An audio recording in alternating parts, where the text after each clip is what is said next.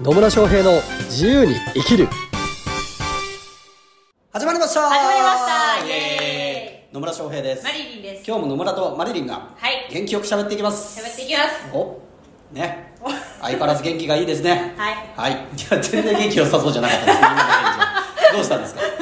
元気ないんですか？いや元気はあるんですけど、はちょっとあの声を小さめにしようかなって一瞬思ったんですよ。確かにね、本当はとある時にね、うん。収録してたらあのあまりにもマリリンがうるさすぎて警報器が鳴ったっていう事件もありましたからね。ありましたねはい。そんな事件も。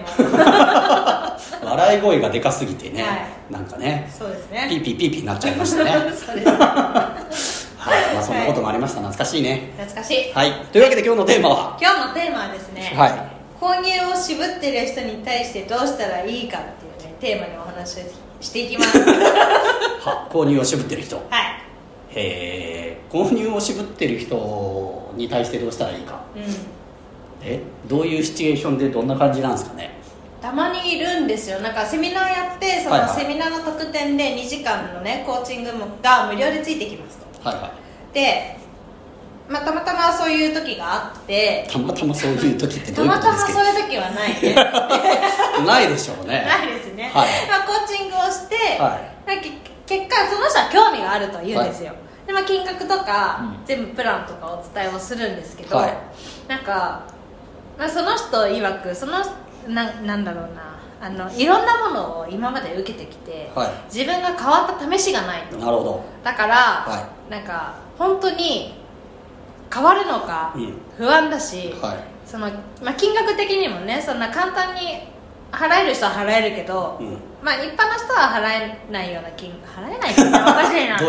まあまあ結構高い金額なので、はい。まあ、ちょっとねうんって悩む人もいる金額なんですけど、はい。なんかそれでその金額を払って本当に自分は変われるのかどうかわからないみたいうん。な感じのことを言ってる人がいたんですよ、はあいたんですね。はい。でもこういう渋ってるじゃないですか。興味があるって言ってるくせに。興味はあるけど渋ってるっちゃ渋ってる。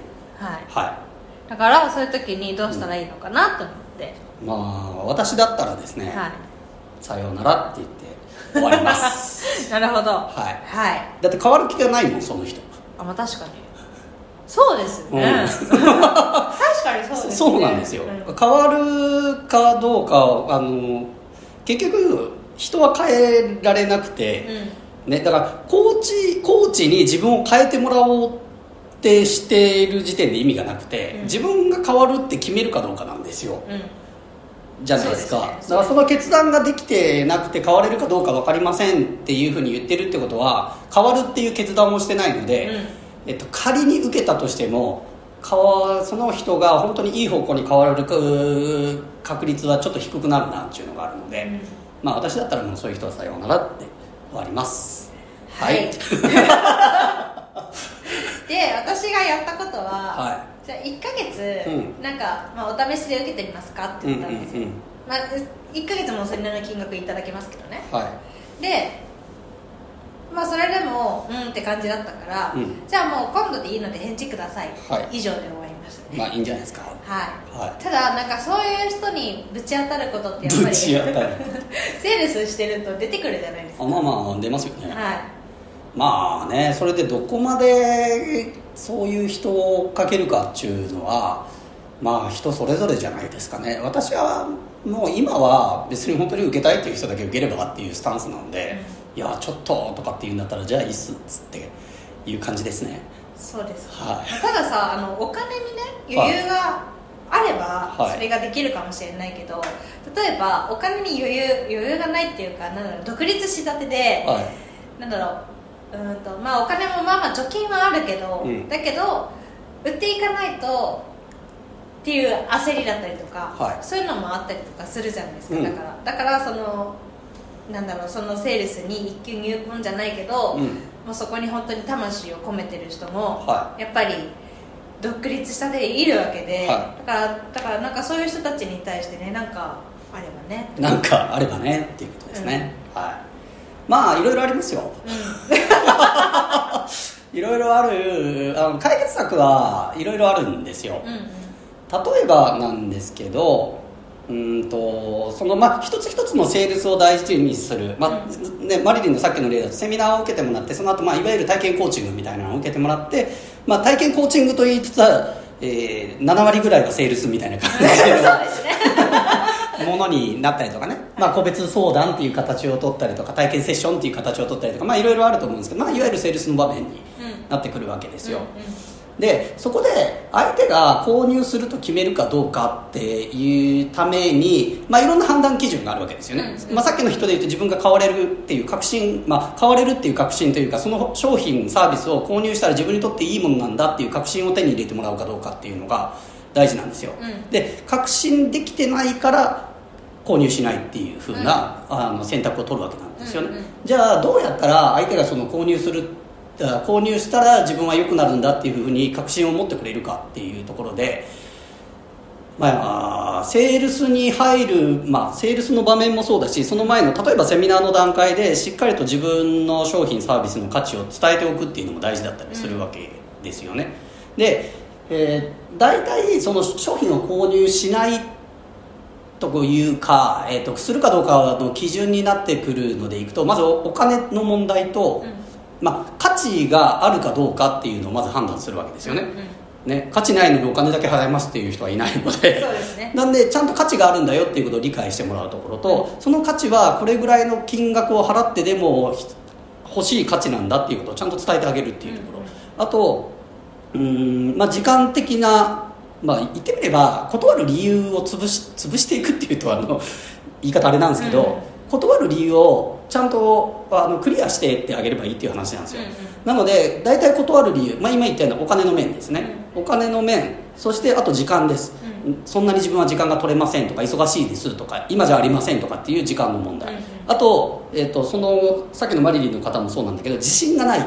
自分にできると思えない、うんうん。っていうのが大体の断り文句なんですよ、うんうんだからこれらをちゃんとなんていうかなその解決ああのお金の問題も時間の問題もその自信がないとかっていうこともお大丈夫ですよと、うん。ね、お金にお金払ってもらうお金以上の価値をちゃんと提供するし、えーまあ、時間もそのあなたの時間を使ってもらってもそれ以上の結果が出ますよだし、うん。そして自信がないって言ってるけど大丈夫ですよ私と一緒にやってくれればちゃんと結果出ますよっていうことを相手に確信させてあげられるような、まあ、説明プレゼンテーションうんとかができてるかどうかっていうところは一つあります。そうですね。はい。はい。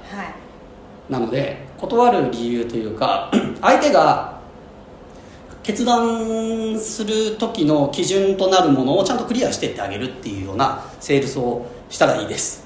はい、はい。そうですね。そうなんですよ、はい。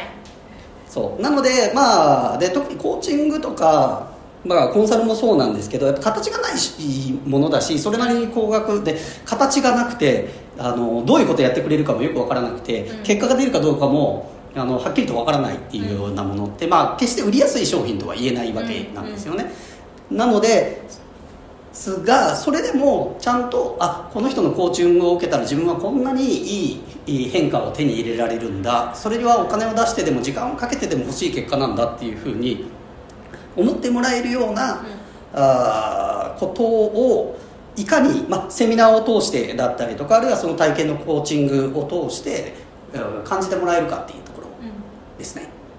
はい。んですね。です。だからいきなりね初対面であってあのコーチング50万買ってくださいって言っても誰も買わないので。買わないですよ。無理ですよ。皆無 に近いから そうそう。なんでは私はセミナーをおすすめはするんですけどね、まあ、まあいきなりそういう体験のコーチングとか体験コンサルとかから入るっていう手もなくはないんですけど、まあ、セミナーを一回通してる方が自分が提供している商品の価値を伝えやすくなるので、まあ、その前段階でねしっかりとそれが伝わってるかどうかっていうことが実は大事だったりします。だからセールスをする前の段階で、まあ、顧客教育っていう言い方したりもしますけど、まあね、自分の商品サービスの良さをしっかりと伝えておく。であなたにもできるんですよとか、うん。でこれだけの金額いただくんですけどとはいえそれ以上のちゃんとリターンがあるんですよっていうことを、まあ、セミナーもそうだしその体験コーチングっていうのもそうだしそこでしっかりと、まあ、理解してもらうというか納得してもらうっていうことが必要になります。はい、でもうそれでも、ね、しっかり伝えたとしても、まあ、断る人は断ります。うん。じゃあさようならでいいんじゃないですかねみたいな。そうですね。まあ一応ねその反論対処の方法とかはあるのはあるんですよ、うん。ね。あるけど面倒くさいのよ。めんどくさいのよ。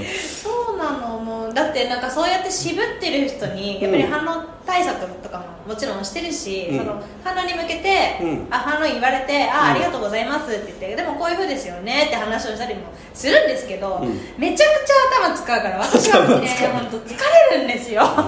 そうですね、なんで一応ね、まあ、反論対処とか反論処理っていうような、まあ、セールスの、まあ、スキルスキルというかなやり方もあるのはあります、はい。ね。いやちょっとお金がとかって言われたら、ん。あじゃあお金の問題がなかったとしたならば購入されるっていうことでよろしいですか？みたいなんでね、じゃあそのお金の問題どうやってクリアできるか一緒に考えましょう。みたいなやり方もあります。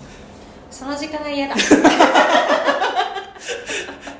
ていうのもあるので、あのまあ、売りたい方はそういうような反論対処とか学んでやってみるっていうのも全然いいと思います、うんただまあね私はまあすんなり買ってくれる人にだけ買ってもらえばいいかなと思ってますね、はい。はい。でその買ってもらえるう確率を上げていく、まあ、制約率を上げていきたいっていう場合は、まあ、さっきから言っているように、まあ、例えばセミナーであらかじめね自分の商品の価値とかを伝えておくっていうこともそうだし信頼関係を築いておくっていうことも大事になってきます、そうですね。で、まあ、あと実際のそのセールスの場面でね、えーどのようにセールスしていけば制約率が上がるのかっていうようなそういうセールスを学ぶっていうことも大事だったりはしますけどね、うんなのでまあね購入を渋ってる人に対してどうしたらいいかっていうより購入しやすい環境というかねししやすい状態をいかに作っといてあげるかっていうことが実はさあの大事だっていう話ですね。はい。うんでもう渋られた時に、まあ、反論対処とか反論処理をして、まあ、購入につなげるっていうことも、まあ、できるのはできますけどね、うん。まあ、そこはやりたければやればっていう感じですかね、うん、まあでも確かに企業当初は、まあ、そういうのであの売ってたりもしましたよ。私もね。企業当社企業当初は何人かにはなんかちょっとすごいこうお金がとかあーっつって言ってるところで一緒にあーっつって。あの3時間ぐらい喋って。であやります？みたいなのになったこともありますし、まあ、そうそれで来てくださったクライアントさんもね、まあ、結果出したりはしてたんで別にそれ自体が悪いわけじゃないんですけどね、まあ、ただ今私は本当もうセミナーとかで私の商品の価値をしっかり伝えてるしその後のまあ体験のコンサルとかでもちゃんと価値を伝えてはいたりするので、うん。まあ、あとはもう本当あのご本人に任せますっていう感じですね。ですね。です。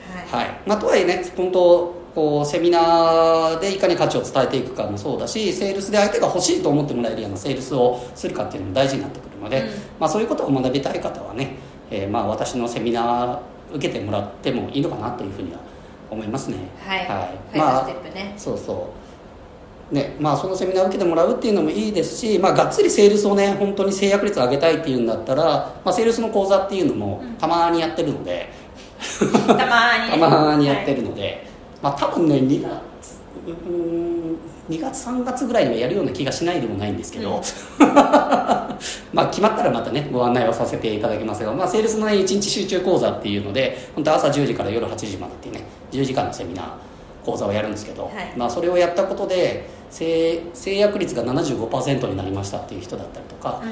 それまでなんか本当制約率5%だったコーチの方があ制約率40%になりましたみたいな風にもう劇的に変わるっていうようなねそんなセールスも学べる講座もやってますので、まあ、興味ある方はぜひそのセミナーを受けたいっていうふうにご連絡いただければと思います。はい。はい。ねというわけで今日も最後までお聞きいただきありがとうございます。ありがとうございます。またね疑問とか質問とか取り扱ってほしいテーマなどございましたらコメントメッセージいただければと思います、はい。それではまた次回お会いしましょう。さよなら